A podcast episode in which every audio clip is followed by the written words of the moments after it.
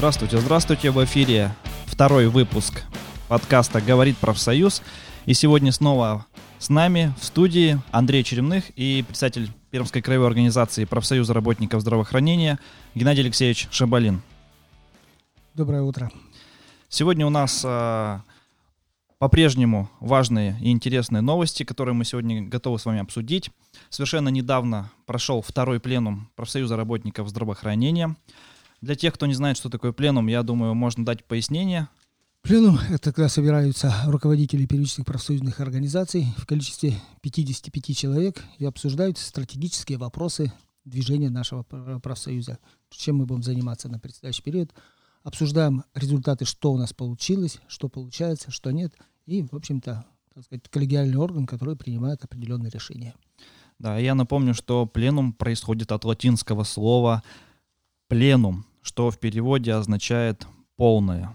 И вот, 17 э, декабря пленум состоялся, на повестке было много важных вопросов, но также на самом пленуме были э, приглашенные гости. Это были представители Министерства здравоохранения, э, представители Министерства социального развития, а также территориального фонда обязательного медицинского страхования. Могу пояснить, почему у нас такой был набор именно наших, так сказать, приглашенных. В течение последнего времени очень часто задавали вопросы, особенно касающиеся э, штрафных санкций в лечебных учреждениях.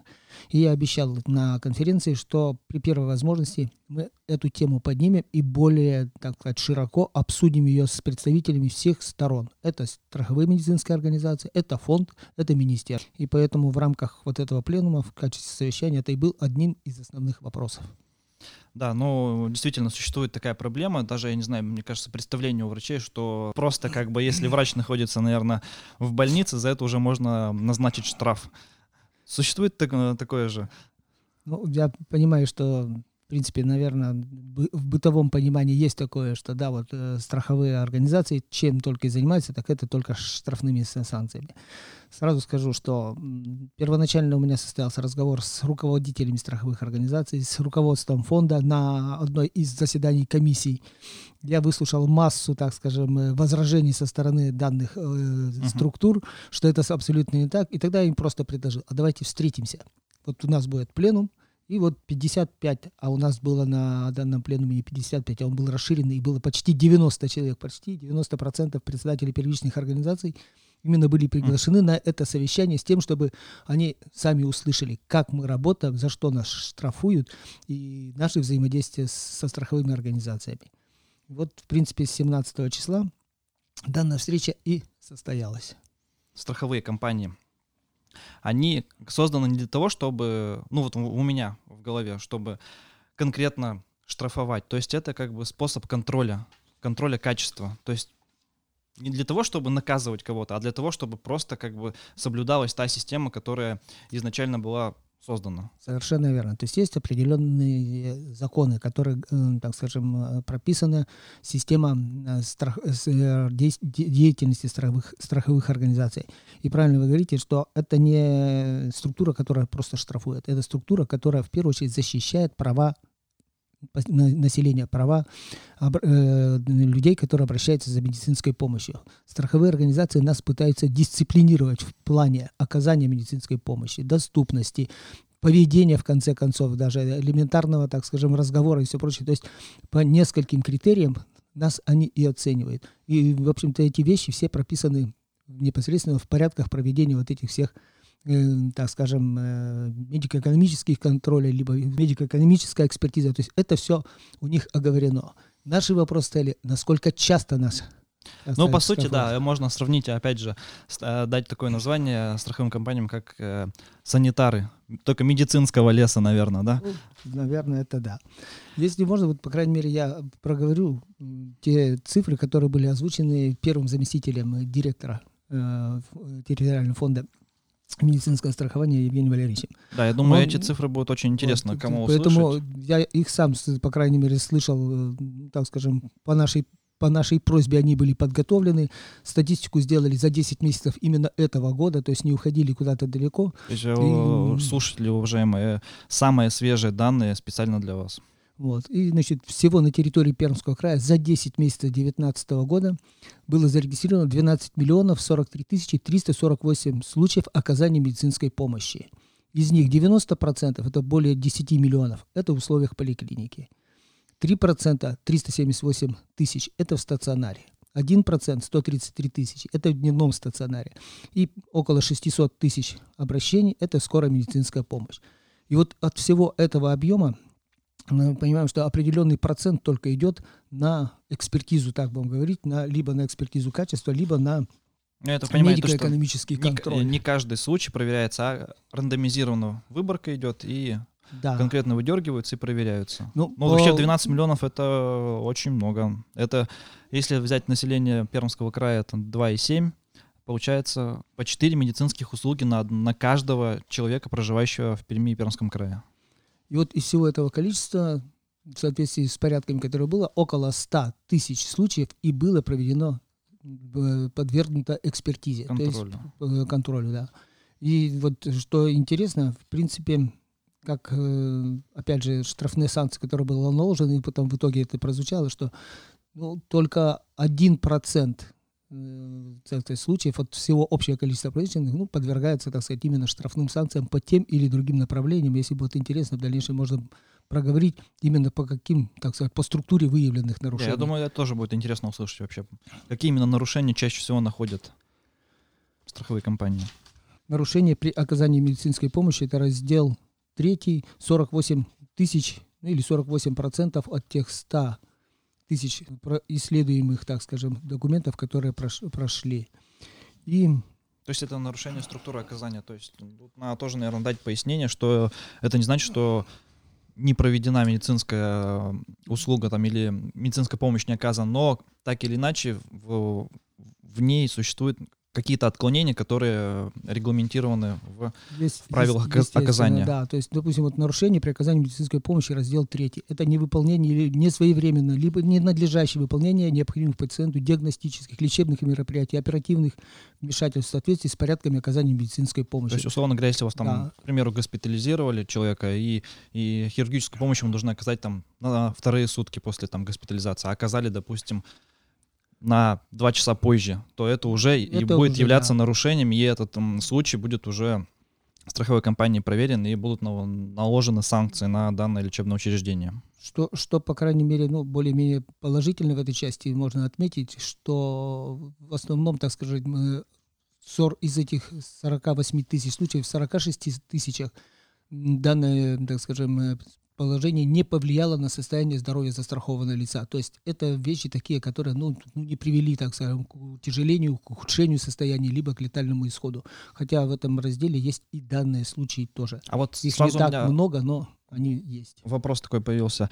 А сам пациент ведь тоже может влиять на, как бы, быть причиной нарушения оказания вот, а это уже вопрос, который... Вот тут надо мы, понимать, мы, да. Э, мы должны, по крайней мере, в, в карточке в амбулаторной, либо в истории, это очень четко прописать. Да, вот это самое главное, что хочется, как бы, какой месседж хочется отправить э, медицинским сотрудникам, что все очень нужно тщательно, внимательно записывать в историю болезни, потому что вот если пациент, э, пациент себя ну, повел неэтично, но вы эту запись не сделали, то допустим, и не вовремя оказали медицинскую помощь, там, или, или в объеме в меньшем, котором она предполагается, то э, санкции получите вы и ваше учреждение.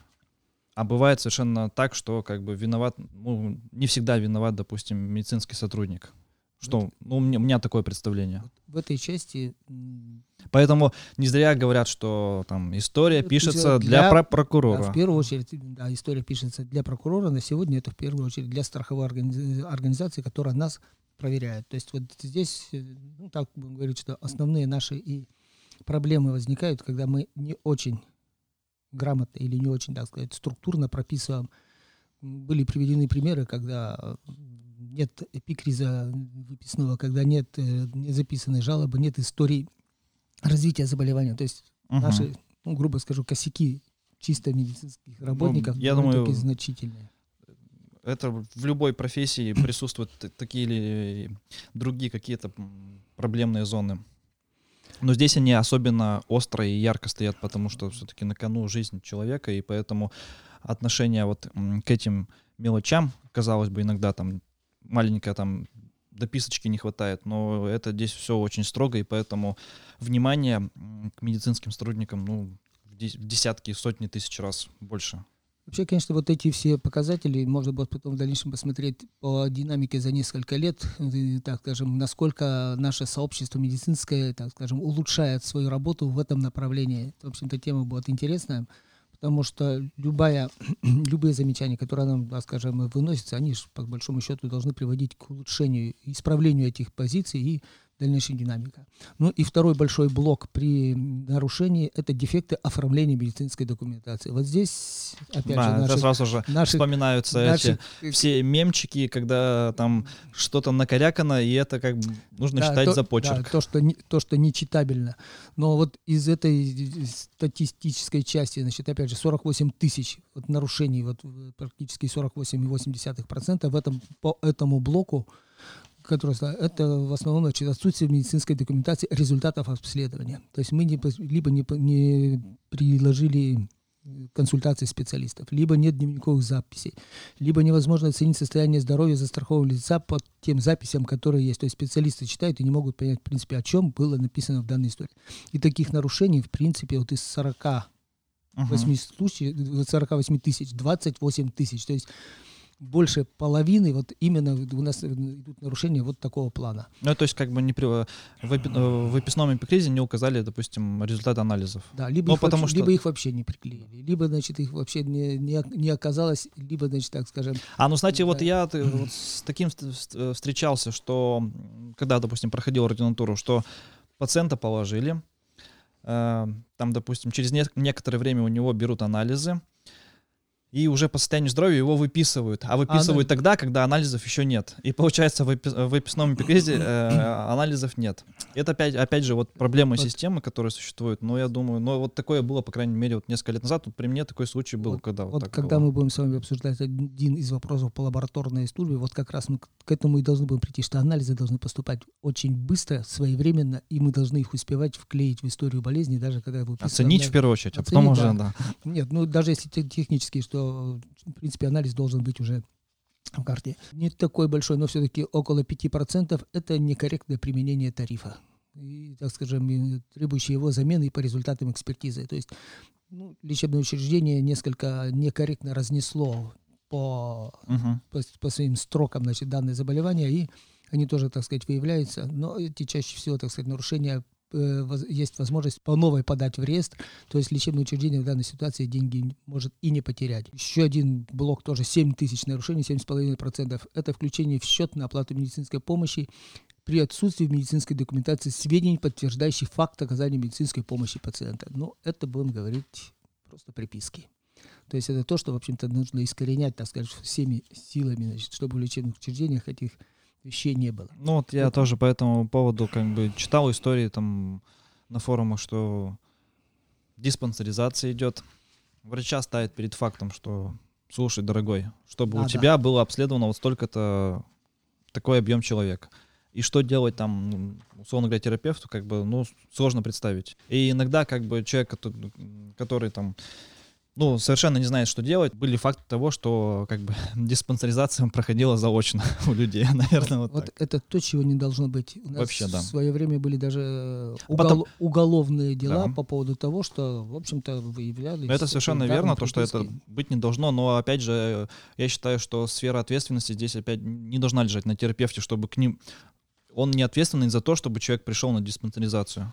Я думаю, что тут надо ответственность, может быть, переложить на работодателя, потому что он в первую очередь должен быть заинтересован в том, чтобы у него на работе все сотрудники вовремя проходили диспансеризацию. Совершенно верно. Работодатели раз, органы местной власти это два, особенно да. там, где село... Все где... бенефициары того, чтобы да. население было здоровым. Да, потому что особенно село берем, там работодателей таких организованных, крупных не так много, либо частный бизнес, либо мелкое предпринимательство, либо просто значит, самозанятые. Вот здесь уже, по крайней мере, э, административный орган того населенного Да. пункта должен, по крайней мере, взаимодействовать со- с работниками здравоохранения и помогать им обеспечить вот эту Потому явку. что по системе э, диспансеризации, если говорить, то как бы сейчас уже ну, формируется система, когда это становится удобным. То есть не нужно там часами стоять в очередях, можно в течение одного дня полностью всю э, диспансеризацию для себя закрыть. Ну, Ну, вот как раз в развитии вот этого вопроса. И третий блок нарушений, это как раз связано с ограничением доступности медицинской помощи по программе ОМС. Речь идет как раз о, м, так скажем, нарушении прав застрахованных на получение медицинской помощи в медицинских организациях. Это очень небольшой процент, всего 0,7%, то есть 703 случая. И вот там как раз э, стоят вопросы, значит, либо, так сказать, работнику э, не, превоз- не предоставили возможность выбора медицинской организации, либо нарушения, связанные с оказанием медицинской помощи и именно включение их в диспансерные группы. мгм. То есть там, где даже если и пришли население на диспансеризацию, мы их обследовали и, в принципе, выявили какие-то заболевания, и их мы должны поставить в диспансерную группу и, в принципе, с ними в дальнейшем работать. Процент совершенно небольшой, но это, в общем-то, все равно есть. Это и нарушение сроков направления на дальнейшее обследование. Сегодня особенно большой блок, большое внимание к, онкологии, и поэтому сегодня поликлиники должны в этой части, по крайней мере, очень, очень так сказать, активно ра- работать.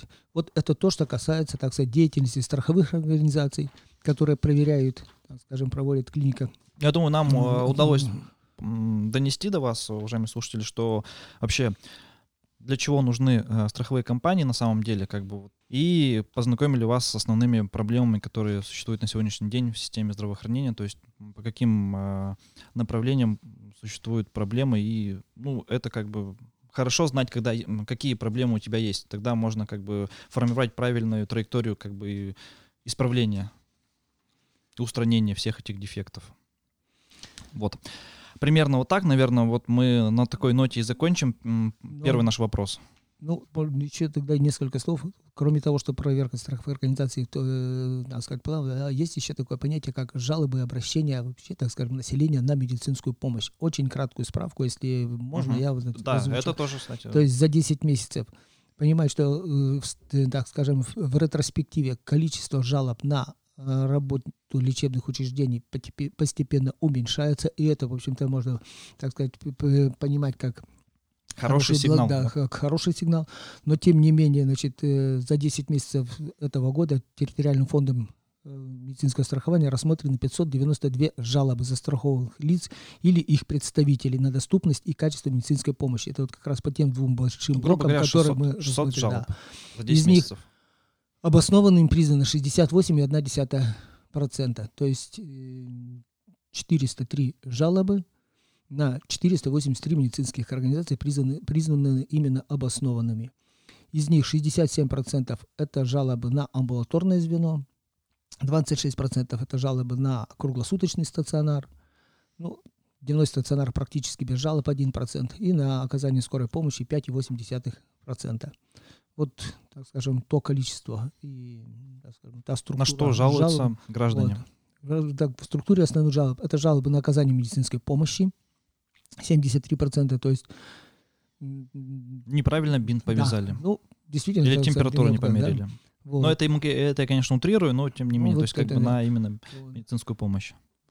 Потом, значит, на- много или мало 9,7% на взимание денежных средств за медицинскую помощь, которая предусмотрена программой МС. Это то, что, в общем-то, делать И нельзя. тут, э, да, это абсолютно нельзя. И тут опять какое хотим подать, э, какую идею или там месседж, что нужно свои права знать.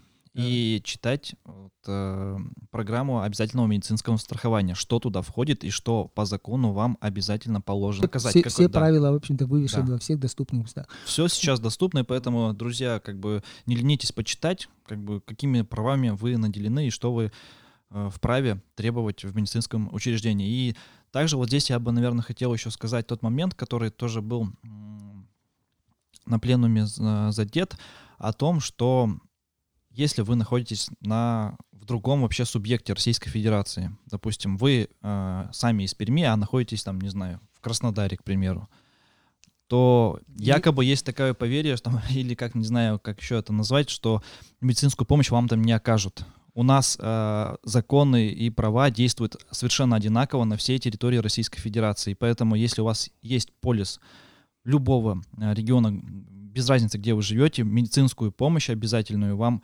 должны и обязаны оказать в любом э, учреждении нашей страны. Совершенно верно. И даже если нет полиса, то экстренную помощь в любом случае да. обязаны оказать. Без полиса. Потом выявить ваши все координаты и тому субъекту, откуда вы прибыли, предъявит э, счет, соответственно, этот субъект и оплатит данную медицинскую помощь. Да. То, то есть, условно говоря, если вам оказали помощь в Краснодаре, а вы пермяк, то Пермский край заплатит да, Краснодару заплатит, за вас, да. за оказание да, этой медицинской помощи. Поэтому совершенно вы вообще верно. совершенно не беспокойтесь. И если есть какие-то проблемы со здоровьем, резко, которые у вас появились, то не бойтесь обращаться за медицинской помощью. Отклонились еще три небольших показателя. Значит, 9% у нас жалоб на организацию работы медицинской организации, то есть на наше, так скажем, чисто организационное. 3,7% на отказ медицинской помощи по ОМС, посчитали, что нужно, так сказать, отправить на платно, хотя обязаны были по ОМС оказывать помощь. Ну и 4% другие причины, так сказать, обоснованных жалоб. Вот это то, что, так скажем, по Пермскому краю за 10 месяцев мы имеем ну, в принципе, на самом деле, там 600 жалоб, всего 600 жалоб на, да, на, 12, 3, на 3 12, миллиона На 12 человек, миллионов пролеченных. На 12 да, миллионов случаев оказания. Да, Я это, думаю, что это, в принципе, показывает уровень медицины соответствующий. Давайте, друзья, двигаться дальше. И у нас впереди тоже э, интересный вопрос. А конкретно вопрос э, называется о реализации закона Пермского края по выплатам коммунальных населениям. Ну, закон называется немножко не так, там очень длинное название, но мы бытовым языком называем. Это выплата коммунальных населений. Значит, коллеги, небольшая предыстория. Мы понимаем, что тема очень непростая, тема сложная, она, будем говорить, социальная для работников здравоохранения, потому что мы уже привыкли, что многие годы, так скажем, работающие на селе имеют компенсацию за отопление, за освещение, там, за, за все коммунальные услуги, которые, за ряд коммунальных услуг, которые есть. Понятно, что государство, так скажем, всегда стремилось и будет дальше стремиться к, к ограничению вот этих всевозможных, так сказать, социальных выплат, или даже, скорее всего, они пытаются проговорить, что э, эти выплаты должны быть адресные. То есть тот, кто сегодня зарабатывает там 50, 70, 100 тысяч, наверное, может эти коммунальные услуги оплатить действительно с, сам. А вот как раз надо вычислить ту категорию работников, которые действительно не могут заработать, э, так сказать, солидную заработную плату. И вот этой категории работников, так сказать, необходима помощь. Вот в этом направлении государство двигалось, двигается. Я думаю, что и дальше будет это движение. Это вы могли, по крайней мере, многие услышать по выплате матерям, которые сидят с детьми до трех лет, по 50 рублей в месяц. Это вообще выплата ни о чем все-таки правительство приняло решение выплачивать только тем, кто реально нуждается, и сумма выплаты увеличилась сразу значит, в 20 раз. То есть 10 тысяч сегодня получают те матери, которые реально нуждаются в этих деньгах. Соответственно, государство в этом же направлении стало двигаться и по выплате коммунальных населения, понимая, что есть категория работников, тем более, что ну, и в образовании, и в здравоохранении, ну, будем говорить, что заработная плата в конце концов реально подрастает, и поэтому часть категории работников из этой выплаты будут уводиться. Вот этот закон и был, так сказать, первоначально анонсирован в апреле месяце, но он не пошел в законодательное собрание по ряду причин, не буду потому что действительно возмущений было очень много, и мы пытались и объясняли, что если у работников мы убираем выплату коммунальных населений, а эти выплаты входят в дорожную карту, то нам их придется заменить заработной платой ну, на какое-то время мы, так сказать, обсуждение этого законопроекта приостановили, но осенью, по крайней мере, повторно он был внесен в законодательное собрание. Мы обращались к губернатору, было открыто письмо нашего краевого комитета, от имени президиума я его подписывал и направлял губернатору. Мы направили это письмо и просьбу всех э, районов, так скажем, высказать свою позицию, откликнуться, направить губернатору, согласны или не согласны. Понятно, что ну, когда забирают, все не согласны, да, но тем не менее, наша работа в этом направлении была проведена очень неактивно, потому как, э, когда мы начали выяснять, кто встретился с депутатами законодательного собрания своих местных органов по этой проблеме, оказалось, что практически ни одна территория такой работы не провела. И когда на пленуме поднялся шум и гам в зале, что закон вот приняли, я прямо так и сказал, как мы сработали, мы это и получили.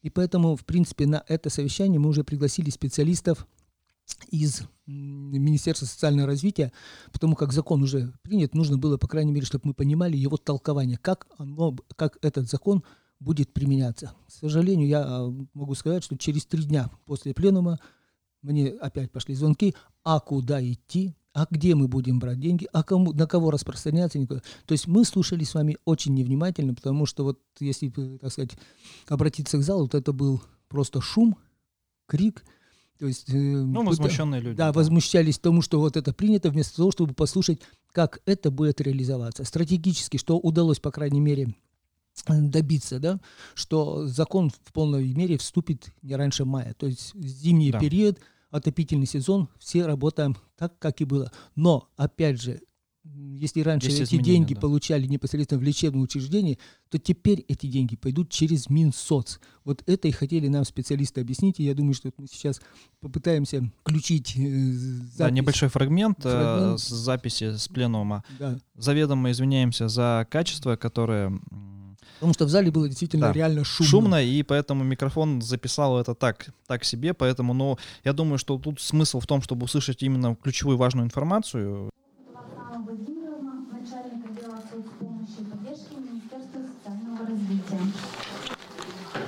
Хотелось бы отметить, что закон о мерах социальной поддержки по оплате жилого помещения коммунальных услуг для отдельных категорий граждан работающих, проживающих в сельской местности, внесены изменения. И, соответственно, готовится новый порядок предоставления данных мер с 1 января 2020 года. Что предусматривает данный порядок? Меры социальной поддержки в форме денежной и денежной компенсации будут предоставляться э, работникам э, государственных муниципальных организаций и пенсионеры. То есть льготные категории сохранены, но меры социальной поддержки будут предоставляться подведомственным учреждениям, которые подчиняются, находятся в сфере предоставления мер социальной поддержки у Министерства социального развития. То есть это Центр социальных выплат и компенсаций Пермского края. Головное учреждение, хотелось бы отметить, находится на бульваре Гагарина 10. Руководитель учреждения это Субботина Наталья Александровна.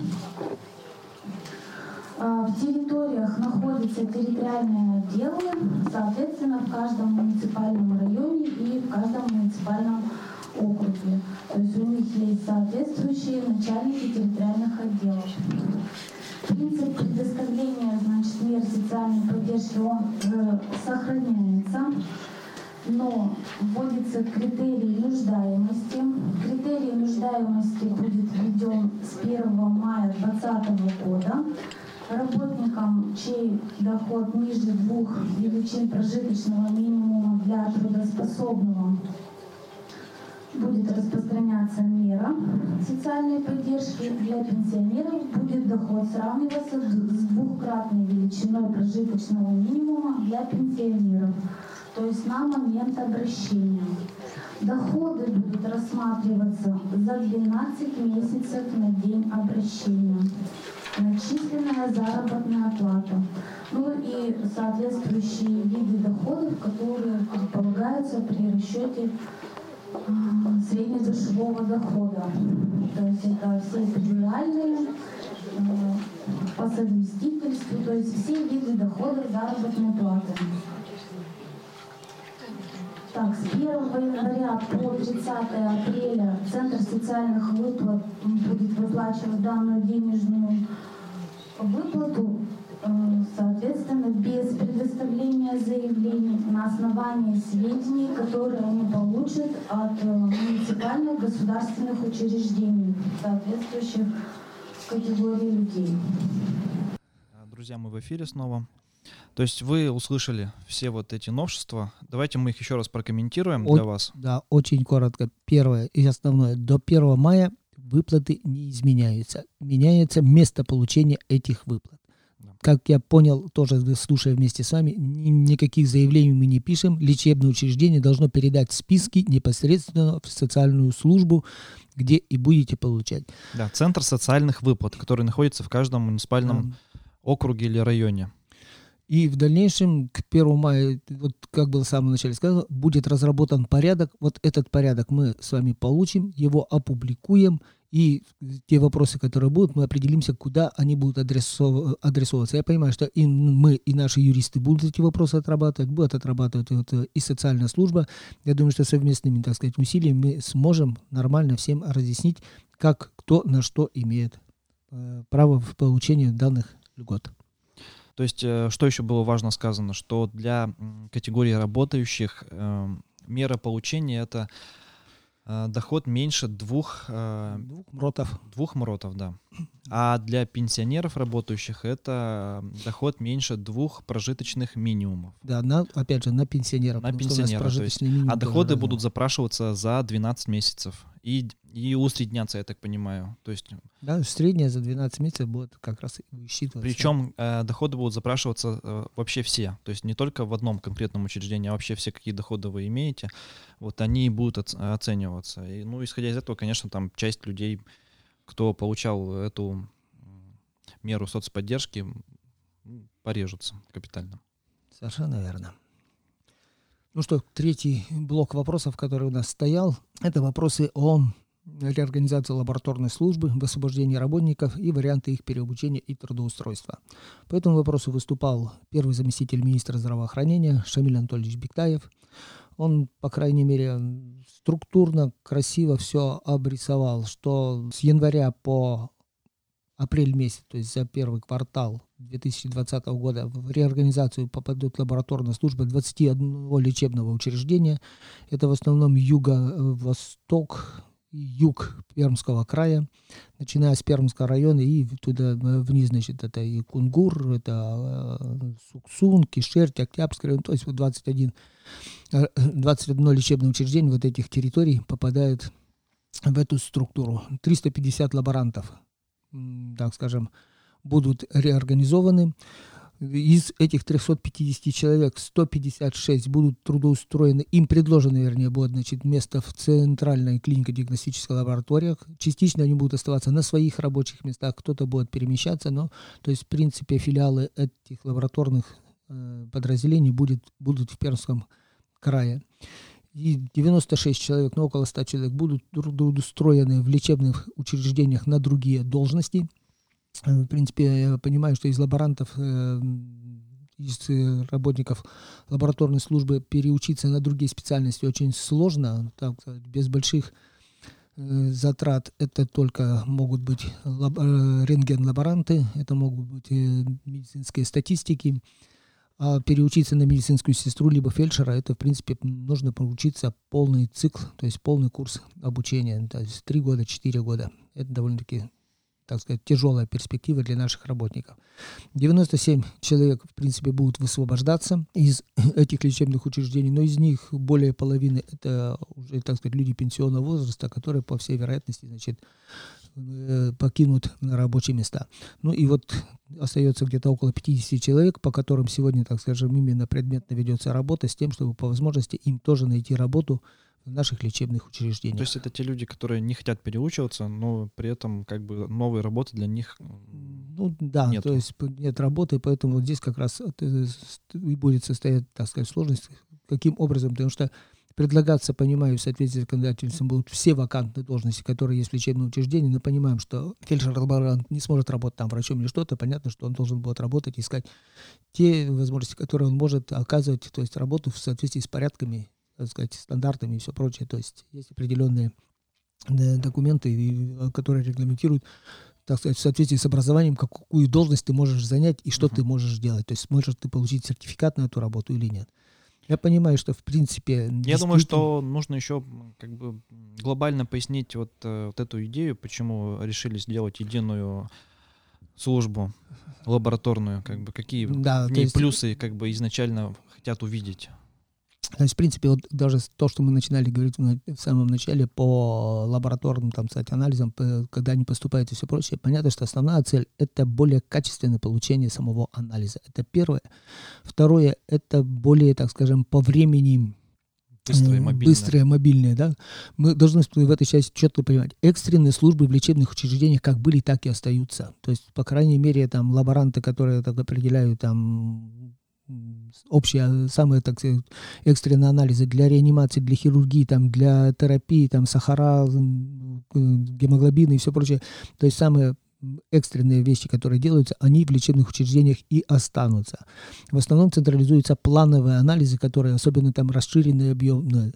Да, вот, то есть, по... насколько я понял, то что не все медицинские учреждения на сегодняшний день имеют возможность, допустим, делать э, большой спектр анализов. То есть некоторые там больницы, было приведено пример, что делают спектр, там, пример, к примеру, и, там, из 60-80 анализов, когда mm-hmm. крупные клиники могут этот спектр расширить до 300. Совершенно верно. И смысл в том, чтобы доступность э, для любого там для любого гражданина Пермского края, там, города была совершенно одинаковая. То есть, чтобы он имел возможность получить анализ э, там, в своей территории, где он живет, точно такой же, как и получает анализ там, да, гражданину мегаполиса. Да, да, мегаполиса. Вот. То есть это вот как раз это первый момент. те задачи, которые стоят, то есть чтобы были анализы унифицированы. И второе, у нас, когда приезжают сегодня с территории в клинике третьего уровня, у нас все анализы начинают переделывать, потому что есть такое понятие, что а вот мы никому не доверяем, и каждый лечебный Так вот, когда мы перейдем на эту систему с плановыми анализами, делает одна лаборатория. Вот этих повторных анализов и, так скажем, направлять больного туда-сюда, значит, который теряет время, это тоже исключит. То есть качество анализов раз, скорость два, единый, так сказать, подход к самому анализу три, то есть положительных моментов значительно больше, нежели отрицательных. Хотя я понимаю, что потеря, все, потеря да. рабочего места для конкретного лаборанта, это, конечно, больно, сложно и тяжело пережить этот момент. Но процесс медленно, по крайней мере, продвигается по Пермскому краю. В городе уже районы значительная часть перешла в централизованную клинико-диагностическую лабораторию. Сегодня потихонечку начинаем переводить край. Я думаю, что, так сказать, наша задача вот именно профсоюзной организации по максимуму сохранить коллектив, по максимуму сохранить именно своих членов профсоюза. Найти и, возможность для всех. Да, для, да. Найти возможность для всех, так сказать, работу непосредственно в своих лечебных учреждениях. Угу. Вот это тот большой третий блок, который мы обсуждали на да, ну, я думаю, что вот вообще по лабораторной службе это вообще можно прямо отдельный выпуск сделать, потому что там вопросов действительно много, потому что как бы, как бы это красиво вот на сегодняшний день не звучало, что это вот э, большой спектр э, возможностей получения различных анализов, что это увеличивает там э, срок изготовления анализа, но на самом деле всегда есть много вопросов, как бы посмотреть, как это на самом деле работает, чтобы были какие-то конкретные факты, а вот насколько это время увеличилось, э, или насколько там произошла экономия. Потому что одно дело, как мы это, как нам это подают, как мы это представляем, и другое дело, как это в жизни работает. Но здесь нужно время, чтобы посмотреть. Да. То есть нужна определенная статистика. То есть с, э, с руководством данного э, центра мы в общем-то, уже, по крайней мере, знакомы и начинаем общаться. Я думаю, что вот про год сейчас закончится, вот кого да, они взяли, я, мы Я думаю, что попросим, буквально по крайней мере... через пару месяцев вот мы бы да, могли запросить, наверное, какой-то анализ, если нам с нами поделятся, и мы бы его с вами да, смог, обсудили бы, как бы вообще это, обсудить. как происходит. Ну вот, я думаю, что, получается, на сегодня мы нашу повестку исчерпали. В ближайшем выпуске мы хотим обсудить перспективы финансирования системы здравоохранения на 2020 год, потому что там действительно есть что обсудить, есть там моменты спорные, неспорные. Там недавно Владимир Путин сказал, что там выделено еще там дополнительно сверх нормы 550 миллиардов. Ну, в общем, много. Есть о чем поговорить. Да. Э, вот, э, тот материал, который был представлен директором фонда Татьяны Петровны Мельниковой на данном, э, так сказать, на нашем совещании, я думаю, что мы эти цифры сможем в дальнейшем, так сказать, прокомментировать, учитывая то, что 30 числа, абсолютно через несколько дней, у нас состоится последняя в этом году комиссия по тарифам пришли уже новые, так сказать, вводность федерального центра. Все это будет обсуждено. Будем иметь уже более-менее такие, так сказать, э, реальные цифры. То есть об этом мы сможем поговорить с вами в следующей передаче. Да. Мы очень сильно постараемся прямо вот на горячую, прямо 30 декабря записать очередной выпуск. Ну, я не гарантирую вам, что это будет 100%, но тем не менее ну, мы будем очень сильно стараться, да. Поэтому на этой прекрасной минуте мы будем завершать наш выпуск. Очень рады тому, что вы нас слушаете, комментируете, предлагаете темы. Для нас это очень важно, поэтому, друзья, услышимся в следующих выпусках. С наступающих всех, всех Новым годом. Да. Всего самого доброго.